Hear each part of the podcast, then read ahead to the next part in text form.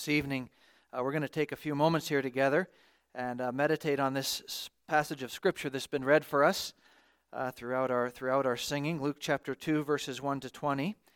Um, Luke 2 is a familiar passage for us, to be sure. It's one we've probably heard read many times, at least if we've grown up in a context of Christian worship over the holidays.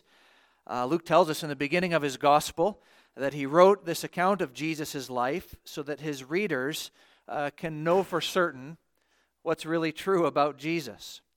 And especially as we're at the very center of the Christmas season right now, uh, no doubt this is a relevant consideration for us. We can be asking questions like, Who is this Jesus really? We need to be certain about who this Jesus is. Uh, during this time of year, we can be walking through the grocery store and Christmas music is playing. And, and while the first song we hear might be White Christmas and the lyrics are all about dreaming of snow and childhood nostalgia, uh, pretty soon that song finishes and Joy to the World comes on, and all of a sudden we have these lyrics about the Lord who's come, or Hark the Herald Angels Sing, and, and the speakers are, are resounding this glory to the newborn King. And we wonder what, what are these songs really about? What's really true about this Jesus whose birth we celebrate at Christmas time? And that's precisely where Luke comes in and helps us with his account of things in chapter 2 of his gospel, uh, we have this account from Luke of Jesus' birth. And as we think well about what Luke tells us, we can be uplifted as we more clearly understand the significance of what it means that Christ has been born and that he's been born uh, in the, into the circumstances in which he came. Uh, so here it is, Christmas Eve. What should we believe about this particular night? What, would, what should we believe as we uh, consider well the birth of the Lord Jesus Christ?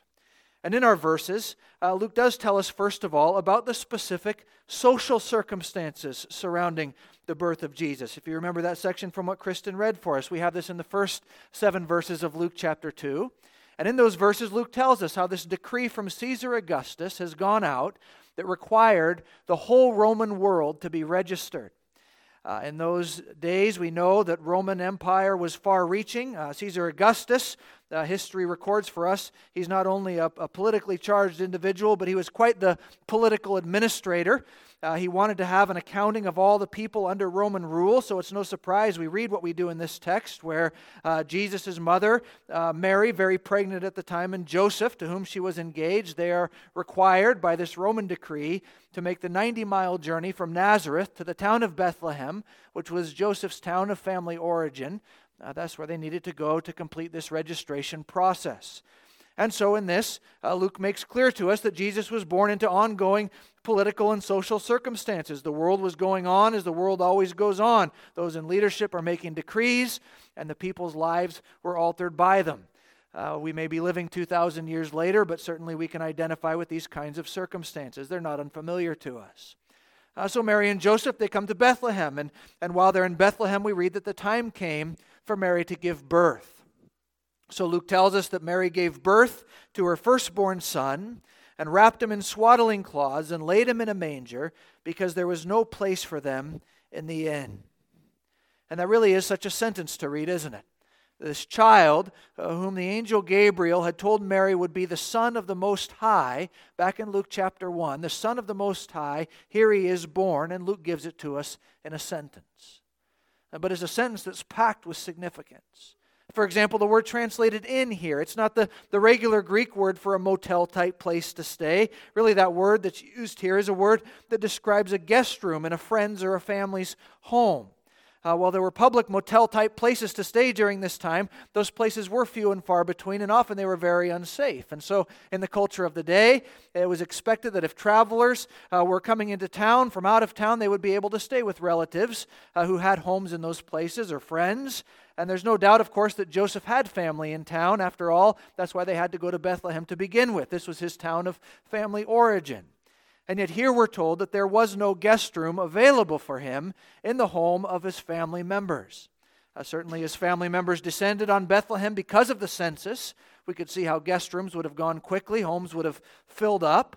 Uh, but it helps us to know that in the social structures of the day, guest rooms in family homes didn't go on a first come, first serve kind of basis. Instead, the guest rooms in family homes were open to you based on your social status within the family. And here's Joseph uh, with a very pregnant fiancee. And while we know that Mary was pregnant by the miraculous work of God, for those looking on, it was socially and religiously very unacceptable to be pregnant in the fiance position that Joseph was in. Here he is, unmarried, but with a pregnant bride to be. Joseph would have been seen as a disgrace to his family.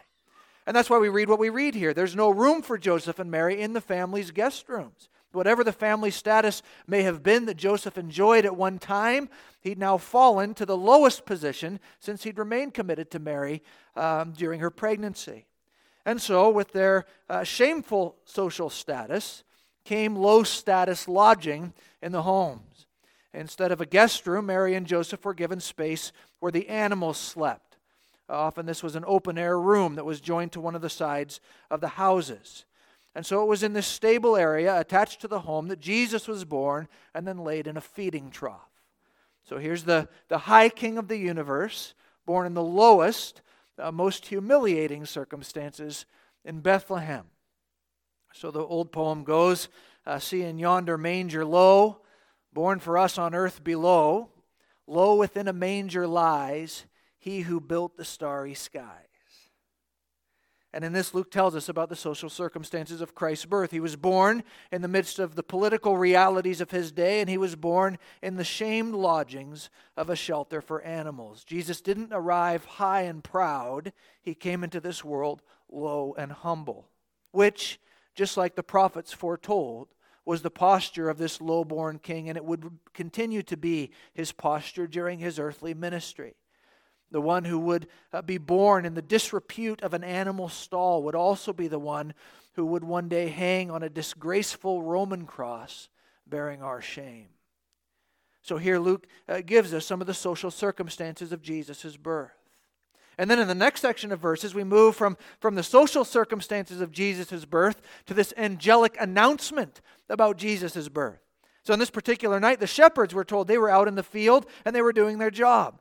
Uh, the night is dark, as nights tend to be, and the shepherds are out there watching over their flock. Until that is, an angel of the Lord appears to these shepherds. And along with this angel's appearance, we're told that the glory of, the God, of God, so this, this radiant brightness that represents the eternal majesty and worthiness and presence of God, that glory of God shines all around the shepherds as this angel appears.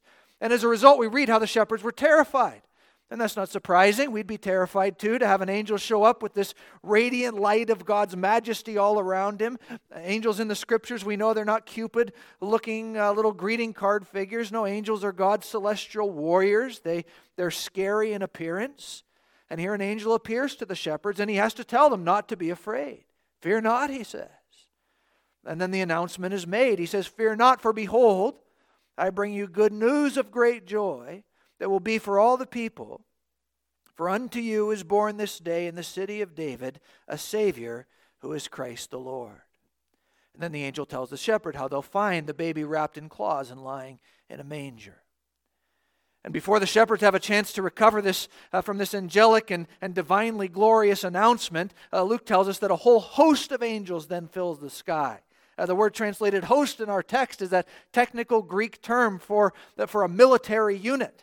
So, so, so in this case, we have a very large military unit. We have a multitude, Luke says, of God's angelic warriors appearing in the sky. It's, it's like the, the angelic army's been waiting in anticipation of Jesus' birth, just looking over the edge of the heavenly realm, and now they appear and break out in this song Glory to God in the highest, and on earth peace among those with whom he's pleased.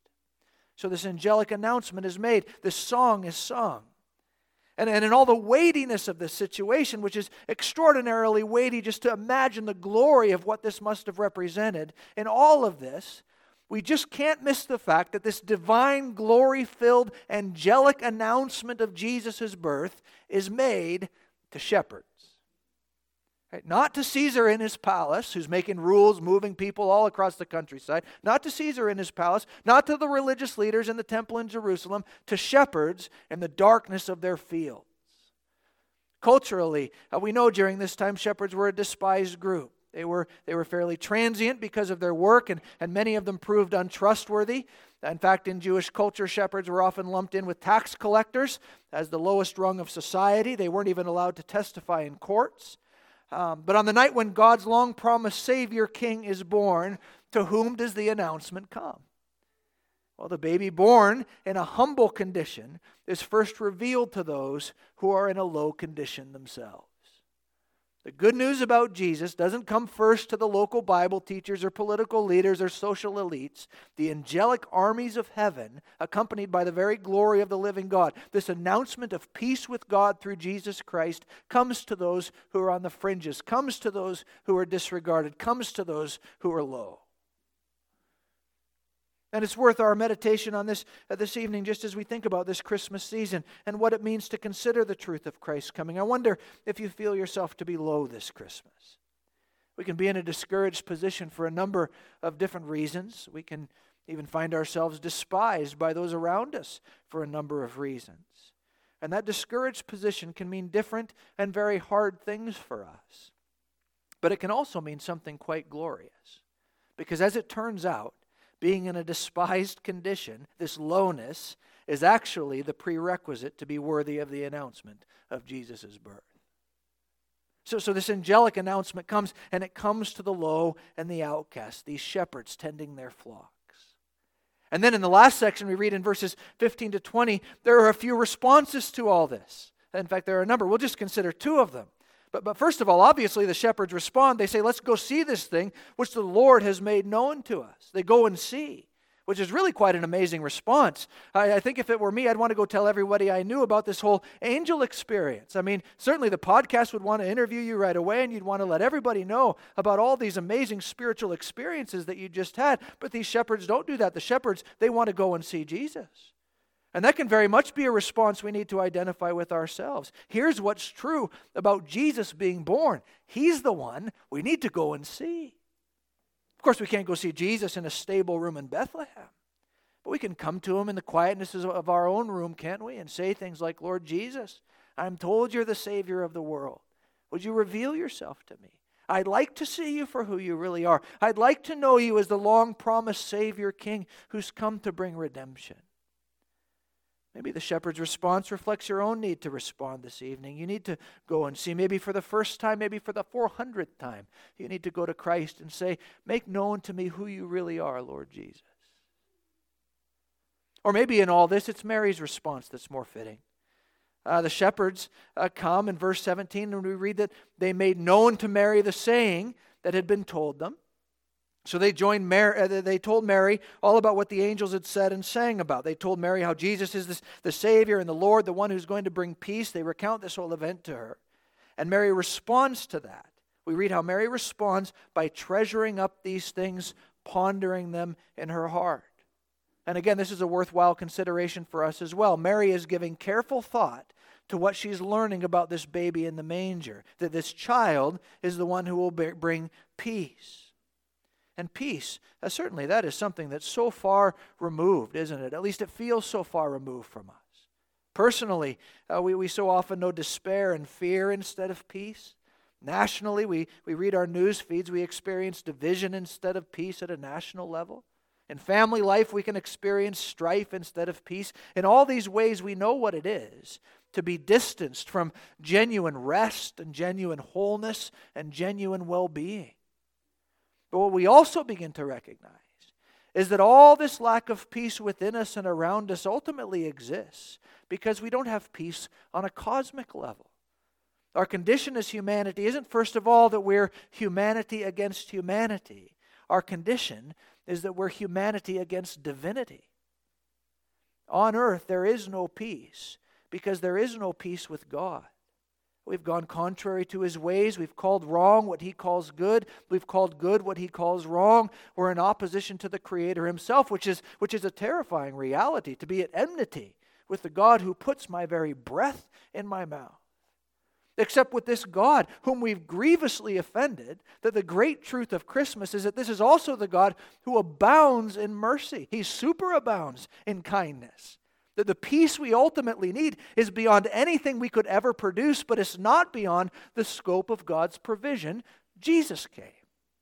And in his coming, Jesus lived a perfect life, and he offered that life on the cross, taking the burden of our debt of sin against God upon himself, so that all who trust in him don't find themselves counted as God's enemies, but instead are brought into God's own family.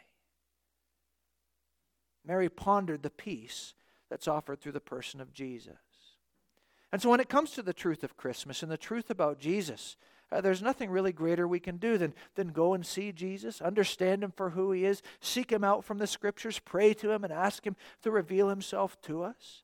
And in all of that, pondering the peace that only he can bring the one who comes from God, the one who brings reconciliation, the one who takes our sin upon himself ultimately, rising again to promise us life eternal. This is the Christ we hope in, and this is the Christ who came at Christmas time. And in this, we can find ourselves joining with the angels and saying, Glory to God in the highest, and on earth peace, because Jesus has come.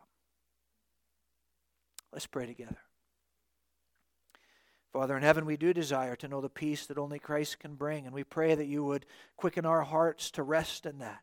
Uh, for those of us, O oh Lord, who know you, uh, may our hearts be turned towards you continually and renewed in the truth of Jesus' work and sacrifice. And Father, uh, for those who may be here and don't know you, would you quicken hearts in order that we can see all the glory and wonder and love that is reflected in the fact that your own Son came not to condemn the world, but in order that the world through him might be saved. We ask that this would be the case for your honor and glory, Lord Jesus. Amen.